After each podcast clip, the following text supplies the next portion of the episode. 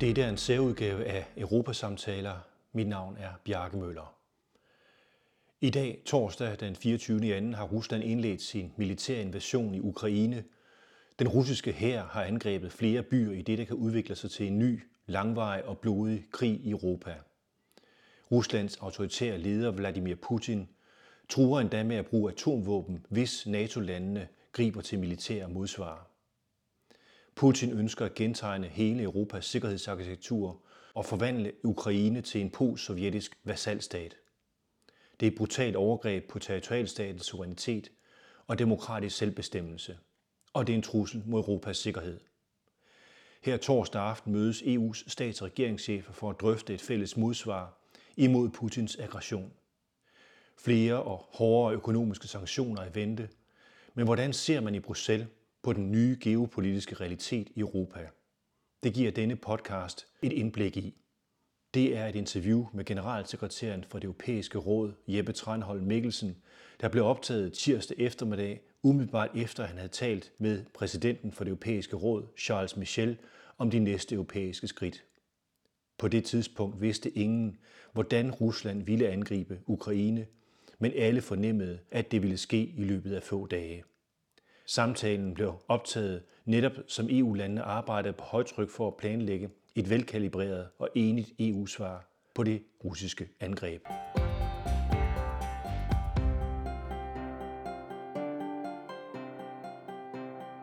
Vi sidder på 10. sal her i Europa-bygningen i Bruxelles. I hjertet er der, hvor mange beslutninger træffes. Og velkommen til dig, Jeppe Tranholm-Mikkelsen. Tak skal du have. Du er jo generalsekretær for Det Europæiske Råd, og du er manden, der samler alle trådene, når der forhandles i de svære situationer.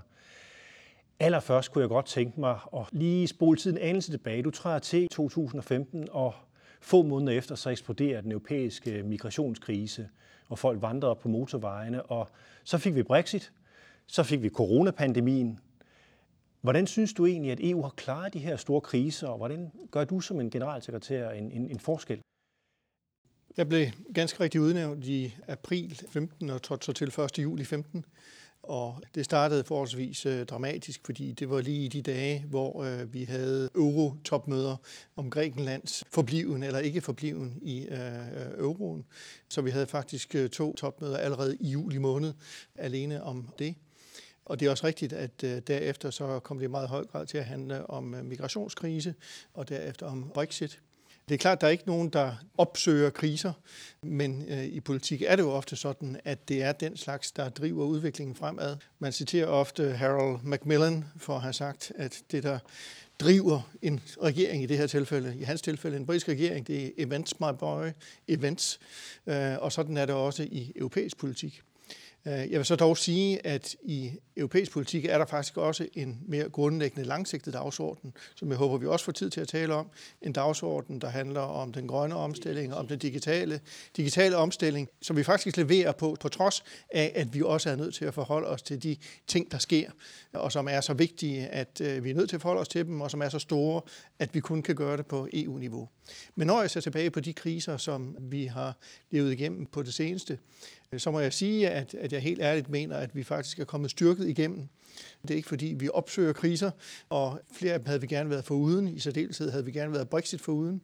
Men jeg mener faktisk, at EU i dag står et stærkere sted, at vores enhed, at sammenholdet mellem medlemslandene er stærkere i dag, end det nogensinde har været.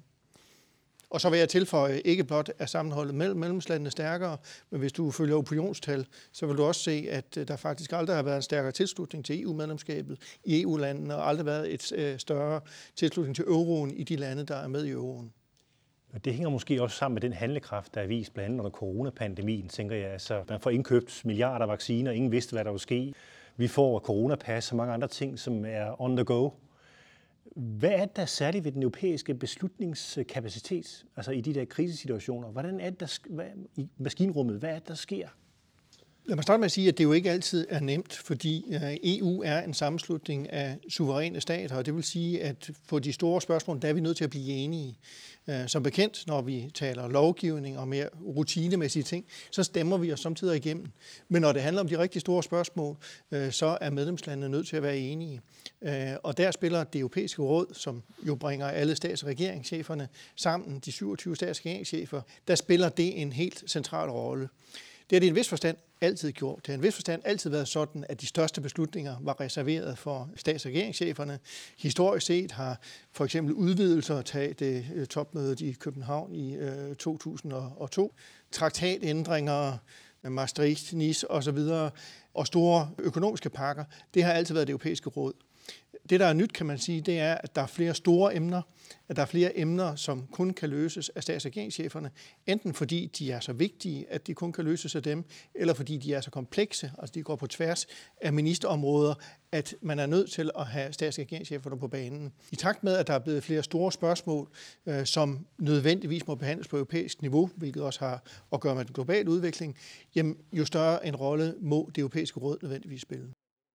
Jeg kiggede på Google Maps, da jeg kom over, der stod der var forbløffende stille her i bygningen, men så trådte jeg ind, og vi fik ikke lavet vores interview lige på det øjeblik, fordi præsidenten for Det Europæiske Råd, Charles Michel, ringede til dig. Og vi har set udmeldingerne fra Putin i forhold til Ukraine. Vi står måske på kanten af en krig, i hvert fald der er tropper, der rykker ind i Donetsk og Luhansk. Hvad er det, der gør nu, at vi må træffe nogle alvorlige beslutninger? Hvorfor er det så vigtigt? Lad mig starte med at sige, at i det øjeblik, hvor vi har den her samtale, der er situationen stadigvæk meget dynamisk, og derfor så kan det være, at verden ser ganske meget anderledes ud allerede om nogle få dage. Men lad mig sige mere generelt, at i forhold til Rusland, der har vi jo faktisk lykkedes med at holde sammen siden 2014. Hvis man kigger på det historisk set, så har det ofte været sådan, at EU-landene blev splittet, når der skete noget stort og væsentligt geopolitisk i vores omgivelser. Hvis man går lidt tilbage i tid, da Jugoslavien brød sammen, jamen så løb stormagterne tilbage til deres traditionelle allierede i regionen. Hvis man tager sådan noget som den første Irak-krig, det var dengang, man talte om det nye Europa, det gamle Europa, der var der også en dyb splittelse i unionen. I 2014 med annekteringen af Krim og indrullingen i det østlige Ukraine, der blev vi ikke splittet. Så det var en vis forstand, om man så må sige, hunden der ikke gøede. Der blev vi for første gang ikke splittet på sådan en større geopolitisk begivenhed i vores nærområde. Ikke fordi landene i udgangspunktet nødvendigvis mener det samme. Ikke fordi deres instinkter nødvendigvis er de samme, fordi det er de ikke altid. Fordi vi har forskellige historier, vi har forskellige geografi. Men fordi de alle sammen var af den opfattelse, at det her det var for vigtigt til, at vi kunne tillade os at blive splittet på det. Og det afspejler i virkeligheden, at vi er groet mere sammen. At landene i dag ikke synes, de har den luksus at lade sig splitte på noget, der er så vigtigt. En ting, der også spiller en rolle her, det er, at alle lande i Europa i dag, alle EU-lande i Europa i dag, vil jeg hævde, forstår, at når man kigger på det under en global synsvinkel, så er der ingen store lande tilbage. Vi har kun små og mellemstore lande i Europa under en global synsvinkel, og derfor anerkender også lande som Tyskland og Frankrig, at hvis de skal spille en rolle på den globale scene, hvis de skal varetage deres egne interesser, økonomiske interesser, sikkerhedsmæssige interesser, så er de nødt til at gøre det i fællesskab med andre, og det handler først og fremmest om fællesskabet inden for unionen. Men når Putin kommanderer i Lenins navn til at sende militær ind i det østlige Ukraine og siger, at Ukraine er en illegitim stat, og vi har også tilbage i 14, som du nævner, med Krimhalvøen og sådan noget. Altså det er jo krænkelse af territorial integritet og suveræniteten for Ukraine. Hvad er det, der står på spil altså for den europæiske sikkerhedsorden? Og vi har et problem i EU. Vi har svært ved at træffe udenrigspolitiske store beslutninger, fordi det er enstemmighed. Så vi har heller ikke nogen forsvarskapacitet, så vi er afhængige af, at vi stadig har et stærkt NATO og alliance med USA. Men vi kan ikke altid være sikre på, at alle ting går op i den her ligning. Hvad er det, vi nu kan gøre i sådan en situation? Altså det, der står på spil, som du rigtigt siger, det er den europæiske sikkerhedsorden. Det er en sikkerhedsorden, der først og fremmest hviler på, at de enkelte lande selv vælger deres tilhørsforhold, selv bestemmer deres udenrigs- og sikkerhedspolitik, og det er jo i høj grad det, der er på spil. Man kan da gå et skridt videre og sige, at for Ukraines vedkommende, jamen, så er det et spørgsmål om selve statens eksistens, der er på spil, fordi det er den, der bliver sat spørgsmålstegn ved. Legitimiteten af Ukraine som et land, det er så heller ikke fuldstændig nyt. Den russiske russiske præsident har tidligere udtalt sig om det spørgsmål, mest udførligt i en artikel sidste sommer, hvor han i detaljer forklarer, hvorfor den ukrainske nation i virkeligheden er et produkt alene af den fælles historie med Rusland. Og hvis man tager den tale, som han holdt i forbindelse med beslutningen om at anerkende de to udbryderrepublikker, jamen der var det også en tale, der i virkeligheden underkendte Ukraines ret til at eksistere, og derfor så er det noget meget fundamentalt, der er på spil. Samtidig så er det klart, at Ukraine er ikke medlem af NATO, og der er ikke nogen militære sikkerhedsgarantier for Ukraine. Og derfor så er de instrumenter, vi har, først og fremmest økonomiske. Og der har vi så forberedt os grundigt her i Bruxelles, men i høj grad også med medlemslandene, med henblik på at kunne reagere i den situation. Og det er så det, vi gør nu. Vi reagerer på det, vi har set. Nu, som vi sidder her, så er det, vi har set, det er denne anerkendelse af de to republikker. Det er en militær, russisk, åben militær tilstedeværelse i den del af Ukraine. Det reagerer vi på med sanktioner, som jeg er ganske overbevist om, vi nok skal blive enige om, også blive enige om ganske hurtigt, på trods af kravet om enstemmighed, som du rigtig siger. Bekymringen har været Orbán og det her spil, men det tror du, at det kommer på plads? Så kommer jeg tilbage til det, jeg sagde om 2014, og jeg vil da generalisere det og sige, at i de rigtig store spørgsmål, der bliver vi ikke splittet i dag. Det er vi i hvert fald ikke blevet på det seneste. Vi blev det heller ikke på forholdet til Storbritannien efter Brexit. Alle gik ud fra, at vi ville blive splittet her. Vi var selv overrasket over, jeg vil ikke sige, hvor nemt det var, men at vi ikke var tættere på at blive splittet på det spørgsmål, end vi faktisk var. Og for mig afspejler det, at landene forstår, at i de virkelig store spørgsmål, der har vi ikke den luksus at lade os splitte. Der er vi nødt til at holde sammen, simpelthen fordi der er for meget på spil. Her taler vi sådan set også, hver eneste krise taler vi også om fremtiden. Hvad er det for en rolle, Europa skal have i fremtiden? Hvad vil vi være i forhold til de autoritære magter i vores nærområde, men også i forhold til den store konflikt, der måske tegner sig horisont mellem Kina og USA? Geopolitikken er vendt tilbage. Hvad er det for en rolle, du ser, at EU skal spille i fremtiden i det her spil? En ting, der slår mig, det er, at stats- og regeringscheferne, når de mødes, bruger mere og mere tid på globale spørgsmål, på internationale spørgsmål. Og at de gør det på en måde, som bliver, om jeg så må sige, går mere og mere i dybden og forholder sig til de virkelige, reelle og store problemer. Og det afspejler jo i virkeligheden udviklingen i verden omkring os, at vi europæere relativt set fylder mindre i den verden, vi lever i, hvis man kigger på det henseende til demografi eller økonomi. At ikke mindst Kina fylder mere, at vi har et USA, der selvom de aktuelt er særdeles engageret, og det er vi glade for, i Europa, i højere grad kigger mod Asien og er meget opmærksom på den økonomiske udvikling, som økonomisk og sikkerhedspolitisk udvikling, der sker i Asien. Og alt det har ført til, at den generelle opfattelse blandt Europas stats- og regeringschefer er, at vi er nødt til at tage mere ansvar for vores egen sikkerhed, at vi er nødt til at tage mere ansvar for varetagelsen af vores egne interesser, fordi der er ikke andre til at gøre det. Det udelukker selvfølgelig ikke, og det er fuldstændig centralt for det store flertal af lande, at vi fortsætter og også gerne uddyber vores samarbejde med vores partnere. Det gælder ikke mindst de transatlantiske partnere og selvfølgelig ikke mindst USA. Og der er jeg glad for at kunne sige, at under den aktuelle krise har vi et samarbejde, en koordination med USA, som går dybere og er mere intens end noget, jeg tror, vi nogensinde har haft før. Vi har aldrig haft så tæt et samarbejde, så tæt en koordination, som vi har haft indtil videre under den her krise. Det er jo et lykkeligt øjeblik, men vi kan også godt huske de 4 år under Trump, og vi ved jo ikke, hvad der sker i 2022 her, hvor der er midtvejsvalg i kongressen, hvor flertallet kan skifte, og risikoen for Trumps tilbagevendende en anden ekstremist.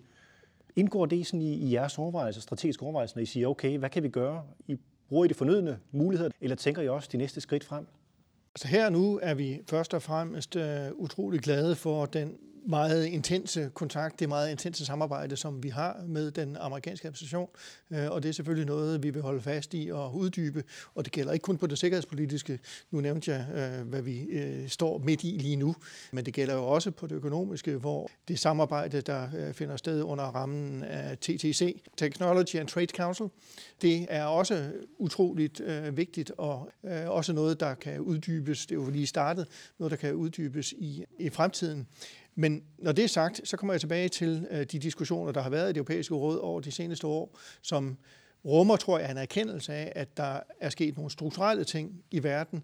Igen, at Kina fylder mere, at USA i højere grad orienterer sig mod Asien, og samtidig også er nødt til, også af de indenrigspolitiske grunde, som du nævner, er nødt til at fokusere på sin egen udvikling, er nødt til at fokusere på varetagelsen af interesserne for den amerikanske middelklasse, som den nuværende administration også siger det helt udtrykkeligt.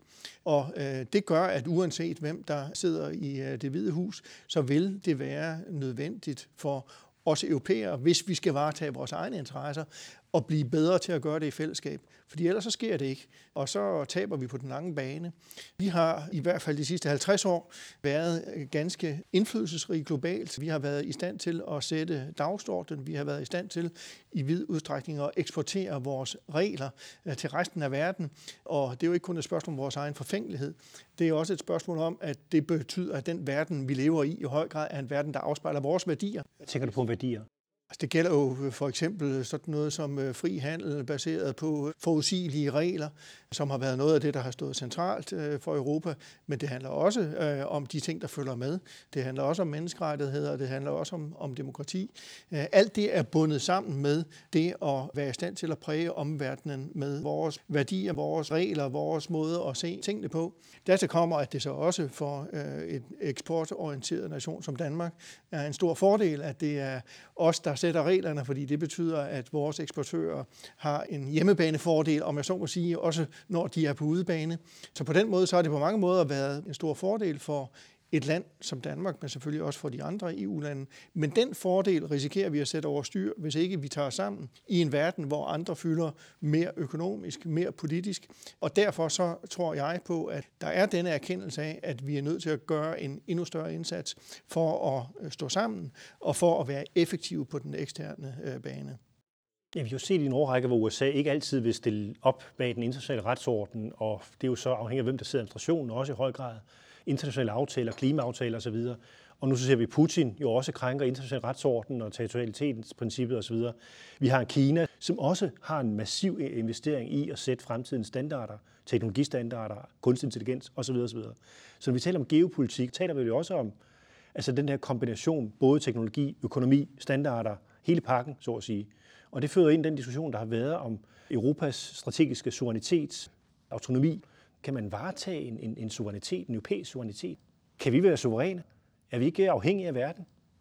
De her måder at tale om tingene på klinger lidt forskelligt på forskellige sprog, og når man taler europæisk suverænitet, så lyder det måske bedst på fransk, men det dækker over noget, som jeg tror, der er en bred enighed om, og det er, vil jeg sige, i to ting, der igen afspejler den udvikling, vi har set omkring os. Den ene, det er, at vi er nødt til at styrke vores modstandskraft i forhold til forskellige eksterne udviklinger, det der på udenbyst kaldes resilience, at vi er nødt til at være lidt mindre afhængige på nogle områder, hvor vi måske er blevet for afhængige. Jeg tror, der er en erkendelse af, at man kan ikke blive fuldstændig uafhængig i den verden, vi lever i. Det er en interdependent verden, vi lever i, og det vil det blive ved med at være. Men på visse kritiske forsyningskæder, der kan vi ikke tillade os at være så afhængige, som vi har været. Der var covid-krisen med til at sætte spotlyset på nogle af vores sårbarheder med sådan noget som forsyning med masker og den slags i begyndelsen af krisen, men selvfølgelig også meget ekstremt omkring vaccinerne.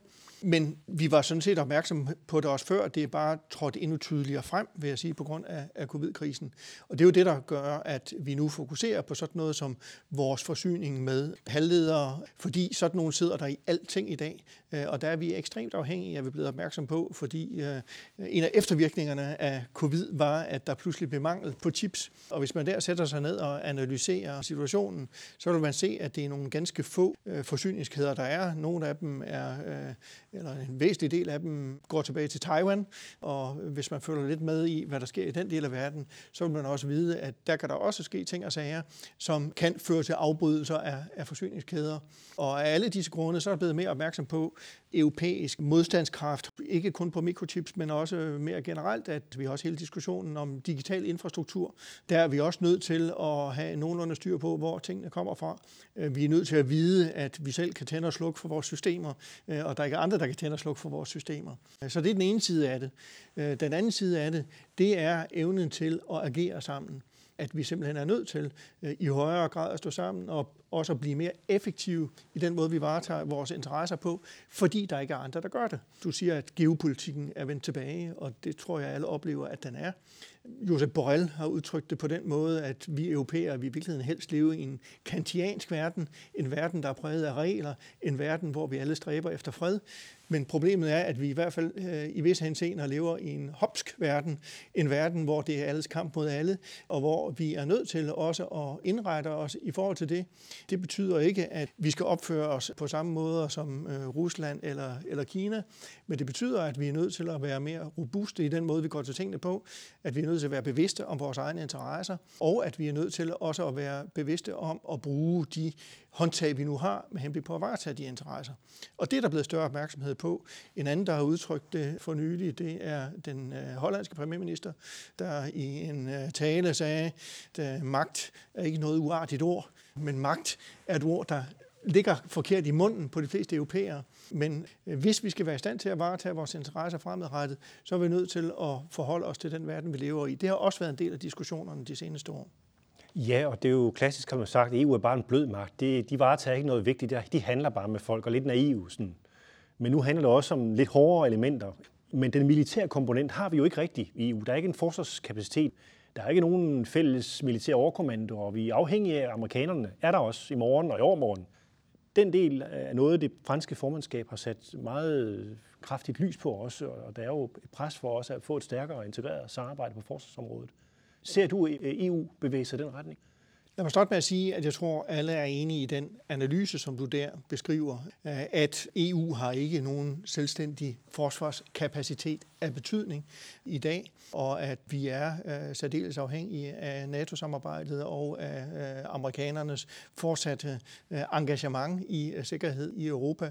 Og det er jo også det, vi ser i netop disse dage, at det fortsat er centralt.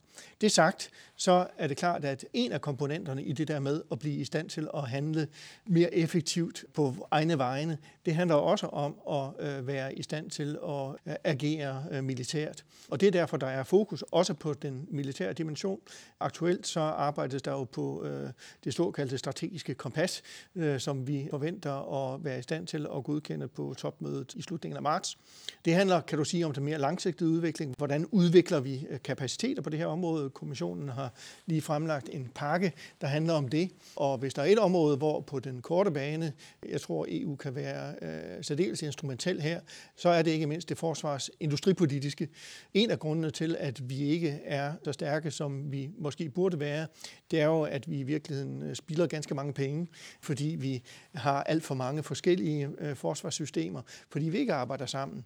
Alle landene har traditionelt haft en tilbøjelighed til at have deres egen forsvarsindustri, som har arbejdet tæt sammen med deres eget forsvar, og det fører nu engang til ineffektivitet.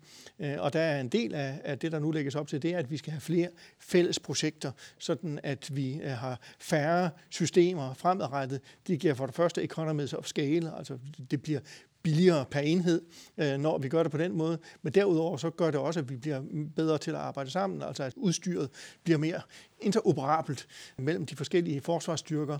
Det er for mig at se et af de helt centrale elementer. Det betyder selvfølgelig også, at det her det kommer til at tage noget tid. Der opstår ikke, som du siger, heller i morgen eller i overmorgen, nogen stor selvstændig europæisk forsvarskapacitet. Men jeg tror, at den udvikling, som vi har set over de seneste år, og selvfølgelig ikke mindst det, vi ser nu i forhold til Ukraine, er med til at sætte fokus på, at den luksus kan vi nok ikke tillade os fremadrettet. Vi er nødt til at gøre mere. Vi er sikkert også nødt til at betale mere for at have en ordentlig forsvarskapacitet. Så det handler både om, hvor meget vi putter i det, men det handler også om, at vi bliver i stand til at samarbejde bedre om det, fordi ellers så får vi, som amerikanerne vil sige det, too little bang for the buck. Og vi kommer til at gøre det hurtigere også på grund af de her kriser. Det er jeg overbevist om. Ligesom covid-krisen har sat fokus på sådan noget med afhængighed af kritiske forsyningskæder, så er jeg sikker på, at det vi oplever nu med Ukraine, det vil sætte fokus på forsvarsdimensionen. Det vil også sætte fokus på den energimæssige uafhængighed. Det har jo altid været et mål for europæisk energipolitik, at vi skulle have prisbillig energi, vi skulle have grøn energi, men vi skulle også have forsyningssikkerhed. Og der tror jeg, at forsyningssikkerheden kravler op i hierarkiet af målsætninger her, og det vil vi være meget opmærksom på. Ikke som et alternativ til den grønne omstilling. Den er alle med på, og den er alle forpligtet på, altså de mål, vi har sat os på klimaområdet, men at vi i den måde, vi gør det på, sikrer os, at vi ikke bliver for afhængige, først og fremmest af Rusland, men selvfølgelig mere generelt, at vi ikke bliver for afhængige, at vi har en tilstrækkelig diversificeret struktur, at vi er tilstrækkeligt meget bundet sammen blandt hinanden, til at vi er i stand til at modstå også pludselige udviklinger, som dem vi ser nu. De helt store sikkerhedspolitiske trusler i fremtiden er jo også ofte relateret til klimaforandringer, og migrationsbevægelser kan også være en del af det. Altså 100 millioner af mennesker kommer på flugt på grund af kraftige ændringer i vejrliget og voldsomme temperaturstigninger. Vi har udfordringer så aktuelt, som så kommer ind og smider ligesom grus i maskineriet. Pludselig så stiger gaspriserne hurtigt, og olieprisen er også over 100 og så videre. Så går det hurtigt, og så er der nogen, der tøver, og så skal vi hjælpe dem, der er udsatte på grund af de her stigende energipriser. Så rammer det ind i den sociale kontrakt. Kan vi håndtere det der, både det der langsigtede dagsorden, vi skal accelerere klimaomstillingen i EU, og vi investerer i det, investerer vi nok, men samtidig så kommer de der ting ind pludselig på den aktuelle dagsorden, som også lander på dit bord? Det er jeg overbevist om, vi kan. Det er klart, det bliver mere komplekst. Altså den stigning, vi har set i energikriserne, gør selvfølgelig, at visse aspekter af diskussionen om den grønne omstilling bliver endnu vanskeligere. Vi har hele tiden vidst, at den grønne omstilling, og det ser man jo også i debatten i Danmark, at den grønne omstilling er noget, som for det første berører balancer mellem landene, men i høj grad også balancerne internt i landene. Det er et spørgsmål om, at der kan være vindere og tabere. Vi har set også i Frankrig, at miljøtiltag kan udløse fænomener som de gule veste. Så i den forstand er det ikke nyt. Det er overbevist om, vi kan, men det er også klart, at det bliver på godt dansk bøvlet at få det på plads. Men det er jeg på den anden side sikker på, at vi vil gøre, fordi tilslutningen til at nå de her mål er så stærk, som den er. Det, du beskriver der, det er jo i virkeligheden også udtryk for noget andet, nemlig at de trusler, som vi står overfor i dag, ikke kun er militære. Lige nu er vi meget fokuseret selvfølgelig på de militære trusler på grund af det, vi ser i Ukraine, men ellers så er det jo karakteristisk, at truslerne i dag tager mange andre former, for eksempel også i cyberspace.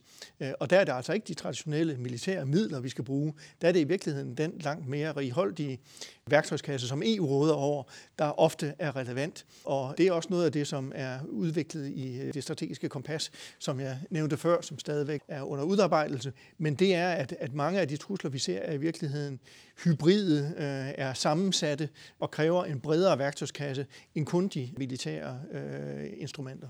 Og der kan EU noget særligt i forhold til andre, mener du? EU rummer jo i dag samarbejde på så mange områder, at der er mange forskellige instrumenter i værktøjskassen. Som vi var inde på før, jamen, så er NATO helt centralt for europæisk sikkerhed og vil være det i forudsigelig fremtid. Det tror jeg, alle er enige om. Men det er også klart, at når vi har at gøre med trusler, der ligger ud over det militære, og hvor også instrumenterne til at imødegå med dem er ikke militære, jamen så må man se til den her del af byen mere end til NATO. Det er også karakteristisk for den sags skyld, at i den aktuelle krise i Ukraine, at det modsvar, der kommer, det er jo i første række et modsvar, som består af sanktioner, som er noget, der udvikles af EU. Der er så også et NATO-svar, der handler om at styrke sikkerheden, styrke tilstedeværelsen i de lande, der grænser op til Ukraine og til Rusland. Men det første svar her, det er et svar, der kommer fra den her del af byen, om jeg så må sige, fordi det nu er de instrumenter, der er til rådighed og er bedst anvendelige i den her situation. Ja, vi har en forsvarsforpligtelse, altså ikke kun via NATO til de NATO-lande, der er, men faktisk også via EU-traktaten, unionstraktaten, er der også en solidaritet indlagt, hvor vi også har pligt til at forsvare hinanden. Men vi har ikke kapaciteten til det, så vi er afhængige af, at NATO kan hjælpe os, så at sige. Men i forhold til den rolle, som EU skal spille i fremtiden, så nu har vi talt om det militære, vi taler om teknologisk og det økonomiske og sådan ting. Hvordan ser du, at EU skal placere sig i forhold til det spil, der nu kører, supermagtsspil, der kører mellem USA og Kina? Nogen siger, at vi skal placeres midt imellem, men vi ligger jo systemisk, ligger vi jo tættere på amerikanerne. Og I har jo det her begreb om Kina som en systemisk rival, en partner og en konkurrent. Kan I jo gøre noget særligt i den der supermagtskonflikt, der i værste fald kan tegne sig i fremtiden?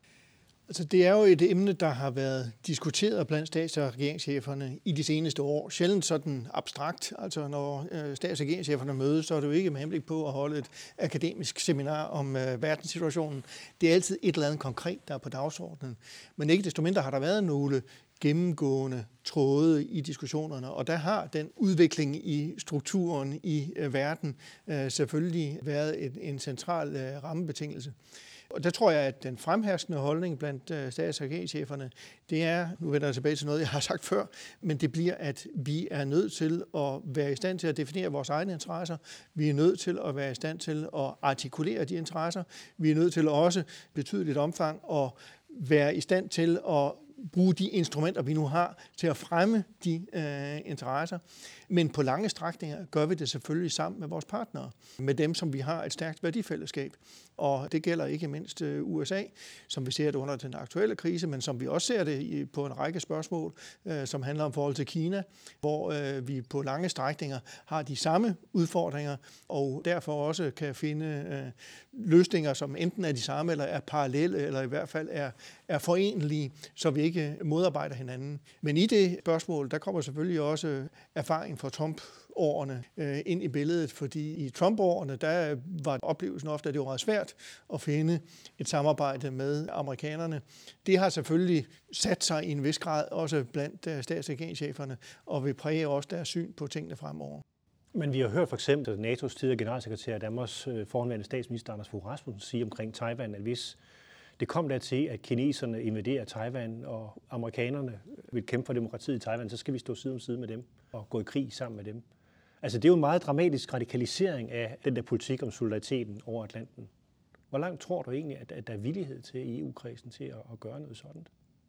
Jeg tror, at når vi ser på forholdet til Kina, jamen så er det for det første mangefacetteret, som det også lå i det spørgsmål fra før, at Kina er på en og samme tid en partner, en konkurrent og en systemisk rival. Men jeg vil også sige, at den europæiske dagsorden i forhold til Kina har indtil nu været meget præget af den økonomiske dagsorden. Ikke forstået som en udelukkende samarbejdsdagsorden, men i høj grad også som en dagsorden, der handler om Kina som konkurrent, og et Kina, som ikke altid har konkurreret på en fair måde. Og det er jo derfor, vi har bevæbnet os med at have en stærkere screening af investeringer i EU, at vi nu har bragt på plads også et instrument til at gå op imod økonomisk tvang, hvis sådan noget bliver anvendt imod EU-medlemslande. Det har mindre været, vil jeg sige, den militære dagsorden, der har præget diskussionerne, og det skal jo så også ses i lyset af, at EU ikke, og for den sags skyld, det store flertal af EU's medlemslande, ikke er globale militære magter. Det er amerikanerne, der har hangarskib ude i den region. Det sker, der kommer et fransk hangarskib forbi også, men der tror jeg, der er en nuance i perceptionerne, at man fra amerikansk side i meget høj grad ser det her i et sikkerhedspolitisk og et militært perspektiv, mens man fra europæisk side indtil nu overvejende har set det i et økonomisk perspektiv med visse, vil jeg sige, sikkerhedspolitiske dimensioner oveni. Altså det har vi set i diskussionen omkring digital infrastruktur, Huawei og hele den diskussion. Så i den forstand tror jeg, at der, hvis jeg kigger på det i dag og ser ud over landskabet og skal sige, jamen, hvad er sådan mellemproportionalen i den europæiske tilgang, jamen, så tror jeg, at der er nuanceforskelle i forhold til USA's tilgang. Men igen med den tilføjelse, at på rigtig mange strækninger, der har vi sammenfaldende interesser, samme syn på tingene, og der maksimerer vi selvfølgelig det samarbejde, hvor vi overhovedet kan. Men det er jo klart på det værdimæssige område, men geografien spiller en rolle. Vi er landfaste med Kina, så at sige. Vi har nogle relationer. De har Silkevejene, vi har Global Gateway, nu har vi arrangeret det. Der var topmøde med Afrika også, hvor der også har en konkurrence om ressourcerne i fremtiden osv. Men amerikanerne har lidt den der ø-mentalitet, de er stillehavsnation. Og vi har også det paradoks, i forhold til det, vi taler om før med klimaet. Altså, vi er afhængige af, at kineserne også leverer på klimaomstillingen, fordi vi kan se de store sikkerhedstrusler, der er ude i fremtiden. Og det der lange perspektiv, hvor altså, der har jeg en fornemmelse af, at vi i Europa trods alt har en lidt større bevidsthed om, at vi har brug for kineserne også som partner i den omstilling. Det er ikke altid, den er så højt på dagsordenen i USA. Er det rigtigt, eller er det forkert?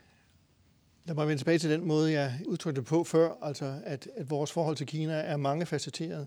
Du nævnte det selv i dit spørgsmål med de sådan, 3 betegnelser, der hver især er kendetegnende for forhold til Kina, så kommer i lidt forskellige blandingsforhold over tid, og som også er forskellige på forskellige områder. Geografien spiller en rolle, det økonomiske samkvem spiller også en rolle. Vi er tættere forbundet med Kina, end USA er, og igen så tror jeg, det spiller en rolle, at USA er den stærke stærkeste globale militære magt, og det gør naturligt, at de har et andet perspektiv på tingene, også står parat til at varetage nogle interesser, som måske falder de fleste europæere lidt mindre naturlige at tænke på i første omgang. Lad os lige vende blikket indad her til sidst, og det er i forhold til handlekraften og vores beslutningsdygtighed. Og vi ved fra den tyske koalitionsregering, de ønsker en traktatreform. Vi ved, at Macron ønsker at træffe flere beslutninger, udøve suverænitet. Hvad tror du, der kommer af reformer? Vi har jo en konference om fremtidens Europa, og vi har virkelig talt en masse konkrete dagsordener, der er med til at lægge skinnerne for fremtidens Europa, fordi det markerer, hvor vi er på vej hen.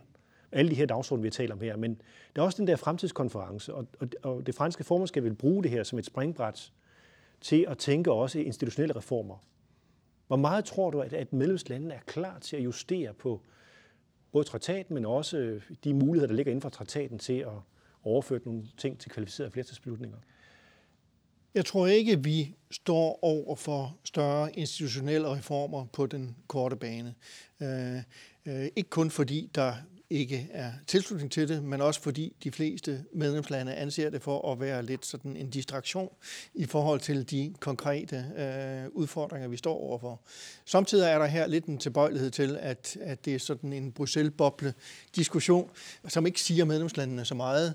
Det er karakteristisk, at i den fremtidskonference, som du omtaler, at når man ser på det, der er kommet fra borgernes bidrag, så er det meget, meget sjældent, at det der handler om institutionelle spørgsmål. Det er mere, når det kommer fra institutionelle aktører i Bruxelles, at det handler om institutionelle reformer.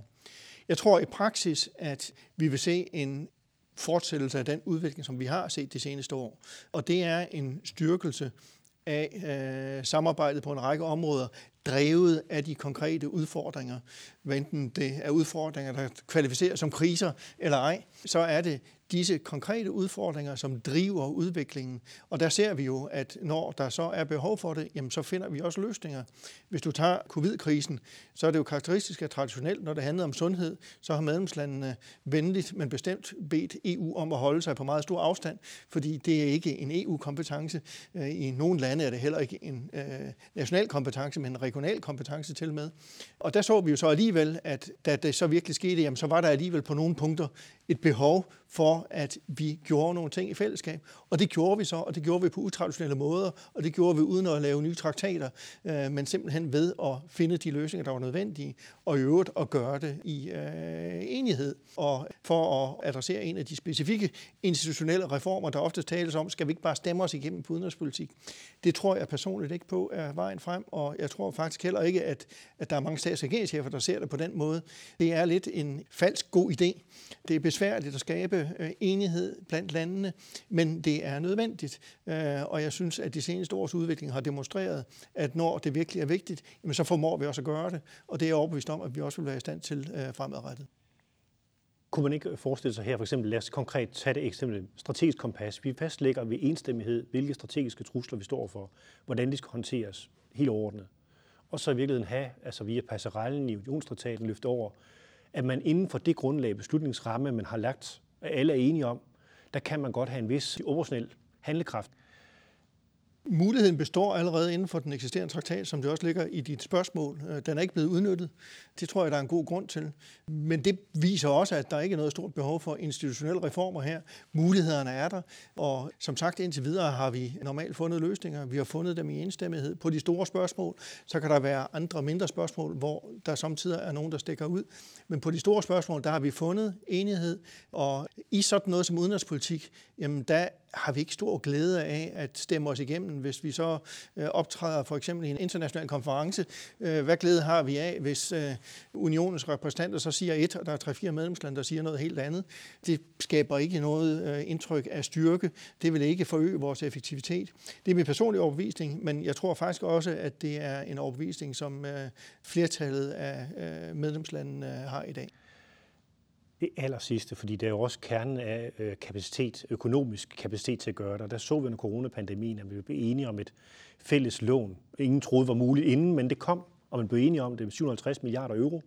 Det er så i medlemslandene, der skal betale og garantere for det lån. Men alligevel, det fordoblede nærmest vores budgetmæssige styrke, så nu er vi oppe på 2% af BNI deromkring.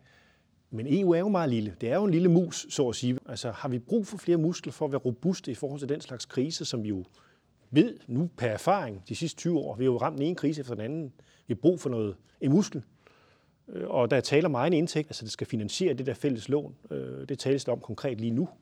Har EU brug for lidt flere økonomiske muskler for at kunne håndtere den slags kriser? Igen, så vil jeg sige, lad os tage et skridt ad gangen. Det er nu engang den måde, EU er kommet dertil, hvor EU er kommet.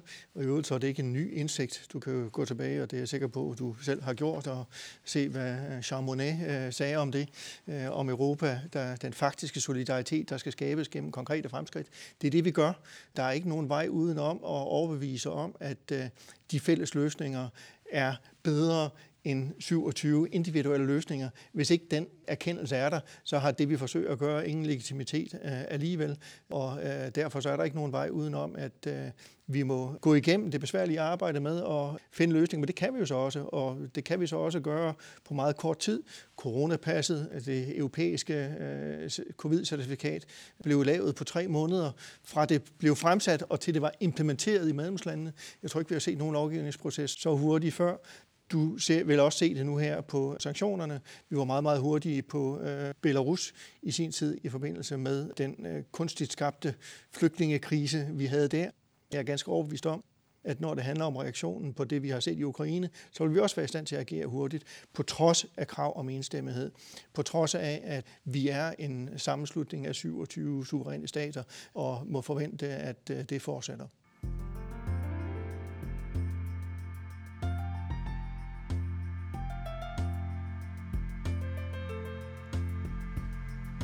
Det var en samtale med Jeppe Tranholm-Mikkelsen, der er generalsekretær for Det Europæiske Råd. Denne udgave af Europasamtaler om fremtidens Europa er ledet i en serie, der er støttet af Europa-Nævnet. Mit navn er Bjarke Møller, og jeg er vært for disse Europasamtaler, og jeg er journalist og forfatter blandt andet til bogen Håbets politik, sådan overvinder Europa kriserne og bliver en grøn supermagt. Musikken, du hørte i udsendelsen, er komponeret af Christian Møller Munar. Du kan abonnere på Europasamtaler, vores serie om fremtidens Europa, på din foretrukne podcast-platform. Jeg håber, du lytter med, og på genhør.